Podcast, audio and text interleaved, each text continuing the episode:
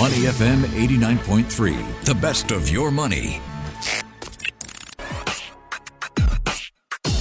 Money and Me on Your Money, only on Money FM 89.3. Welcome to Money and Me. I'm Michelle Martin. Last year's theme for markets was without doubt inflation. We beat the drum on that main theme for about 18 months. So what could the economic theme for 2023 be? The phrase softer growth may be a contender as indicators in the US seem to loom over a PPI decline that was more than expected in December, triggering a steep drop in treasury yields, putting recessionary concerns back in focus. In other regions, a warm winter has kept Europe from dipping into recession, and an earlier and faster reopening over in China is setting expectations for better growth there. So, back to themes and broadly, will deceleration in inflation indicate that that bubble, that inflation bubble that we saw in the US for the last 18 months, really was a post pandemic transitory bubble? And if that's the case, what could that mean for stocks moving forward? Let's check in with Cheng Chai Sun, Head of Investment for Providend. Chai Sun, good morning. Morning, Michelle. Let's look at the fundamental backdrop for stocks as you see it. Uh, what is the outlook, do you think, that is shaping up as we head into 2023? Great question. That's that's really the question on everyone's mind as we start the year. And 2023 seems like it will probably continue to be volatile as uh, mm. investors grapple with uh, higher interest rates. I think let's look at you know some of the major regions and discuss each in a little more detail. Right? Of course, uh, we can start with the U.S. market as it's the largest by capitalization and a major part of a diversified portfolio. Uh, interestingly enough, many strategists are much less optimistic about U.S. equity market performance this year, even though you know stocks in the U.S. fell for much of last year.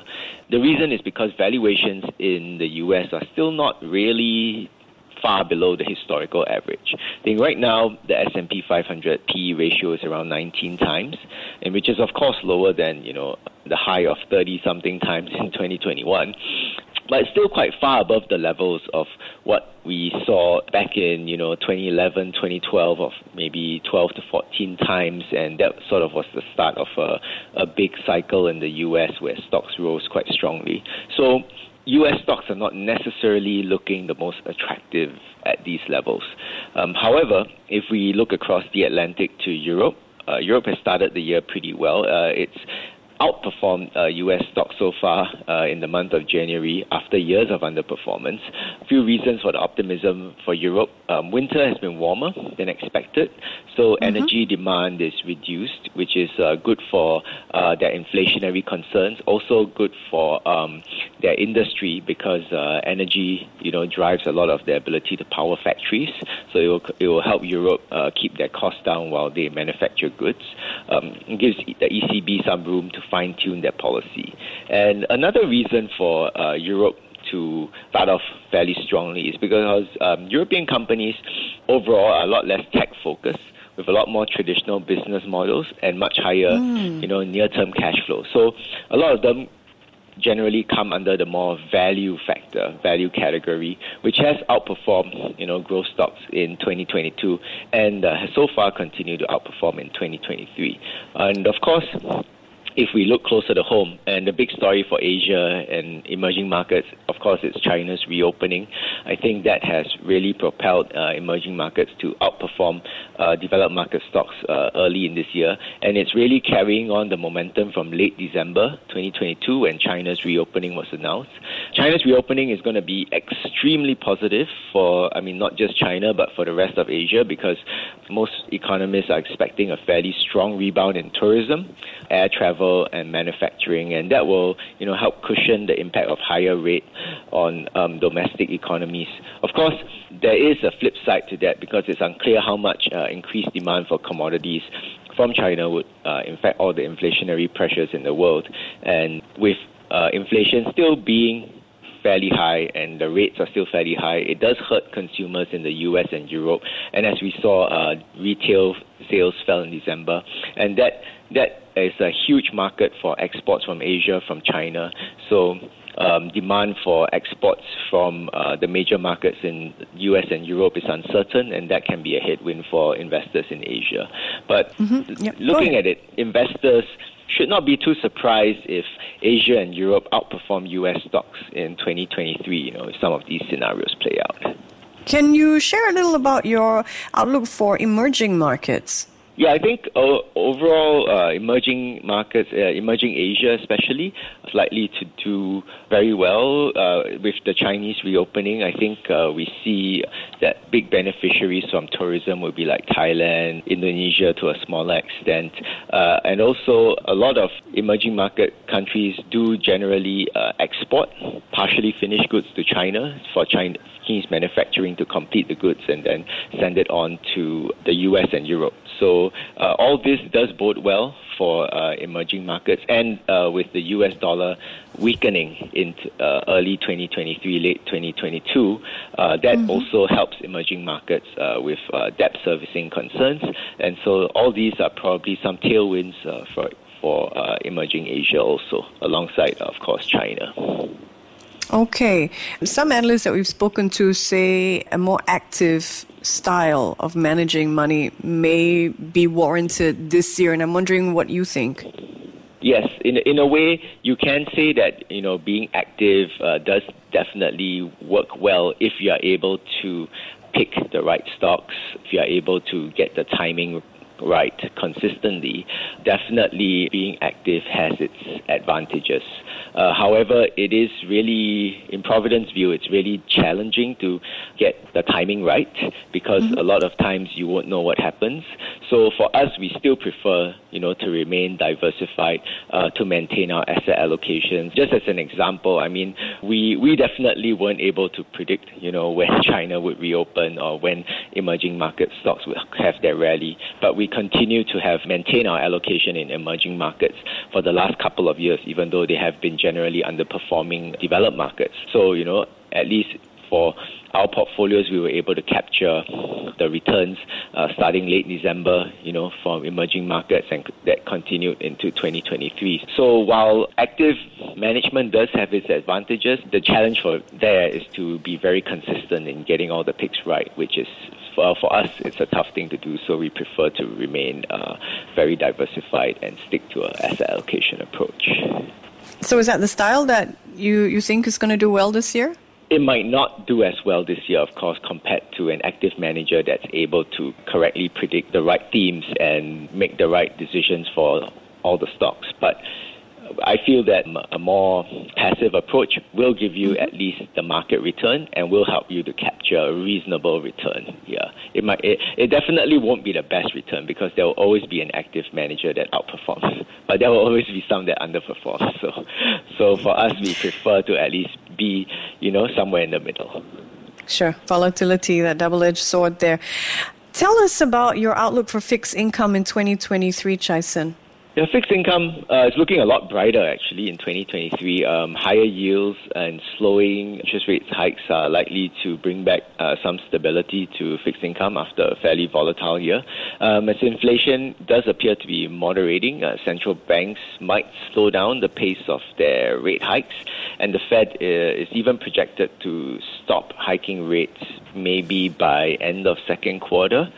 And this means that the main reason that fixed income performed so badly in 2022 might no longer be such an issue in the part, in the later part of 2023, and so it allows fixed income investors to enjoy the high yields and higher returns on on bonds.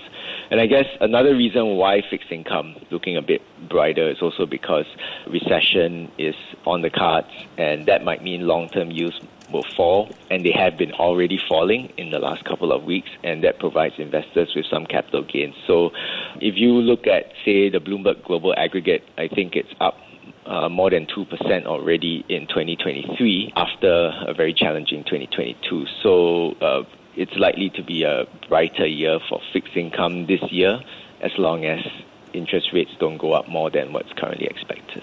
And here's the money question, Chai Sen. What do you think could potentially be the theme that drives markets for 2023?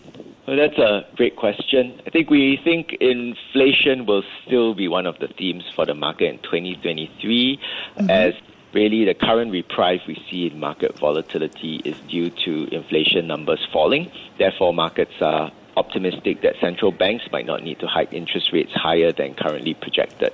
Uh, therefore, a, a, key downside scenario would be one where inflation proves to be far stickier than anticipated, and central banks might have to raise rates even further than currently projected, which is around 5 percent, 5.25% in the US. Uh, that would continue to have a negative impact on stocks and bonds, uh, of course, in 2023. The other major event is really that there could be a recession in the US and possibly globally. And this is mm-hmm. probably the most anticipated recession in history because people have been talking about recession since middle of last year or even earlier than that because of the interest rate hikes slowing economic activity down. And uh, we do see that in some of the data coming out uh, PPI, you mentioned uh, retail sales. So while a recession is possible, how the stock market will react to it is really uncertain, as many times stocks sort of bottom out before a recession is called. However, this time there might not be rate cuts by the Fed to boost the economy in a recession. So we might see some continued volatility in financial assets uh, over 2023 as economic data comes out and recession sort of the recessionary picture gets clearer. And I guess lastly, one of the other events that is a bit less talked about right now but might happen sometime in the middle of the year is there'll be a very contentious fight over the US debt ceiling and uh, should the US trigger some kind of technical default, it'll lead to possible market chaos as treasuries are the bedrock of the financial system and their repayment cannot be in doubt, or as many other systems built on them will fail. But uh, hopefully that's not going to happen and they'll have a last minute deal to uh, avert default. But that could be something that, you know, sort of triggers uh, a lot of uncertainty in markets in 2023. Great point. I just want to pick up on what you mentioned on recession because we hear a lot of recessionary fears uh, being aired from our listeners. You know, what lies ahead, questions like that. So, what are you seeing at the corporate level? There's a prediction that the, the downturn over the U.S., that we'll see a classic recession. The downturn will start at the corporate level, maybe in the first half of 2023, leading to reduced headcounts. And then by mid 2023, predictions that economic growth could slow and inflation will begin to dissipate. What do you make of that argument? Well, I think that's very possible. I think we are already seeing uh, a lot of sort of job losses in the tech companies. We are seeing news that companies are not raising prices anymore or trying to control raising prices because of pushback from consumers. So, mm-hmm. in that sense, yes, it's possible that we start to see earnings fall uh, more in the US, earnings fall more in, in corporates, and that would likely lead to, yes, some kind of uh, recessionary pressure that would bring down inflation. I mean, that's, that's I think, the, the sort of more consensus view out there, and that's probably something that could happen. All right. Well, thank you very much for your insights this morning, Chai-Sun. He's Cheng Chai-Sun, Head of Investment over at Providend. You're listening to Money FM 89.3. I'm Michelle Martin. Thanks for your company. Before acting on the information on Money FM, please consider if it's suitable for your own investment objectives, financial situation, and risk tolerance. To listen to more great interviews, download our podcasts at moneyfm893.sg or download our audio app. That's A W E D I O. Available on Google Play or the App Store.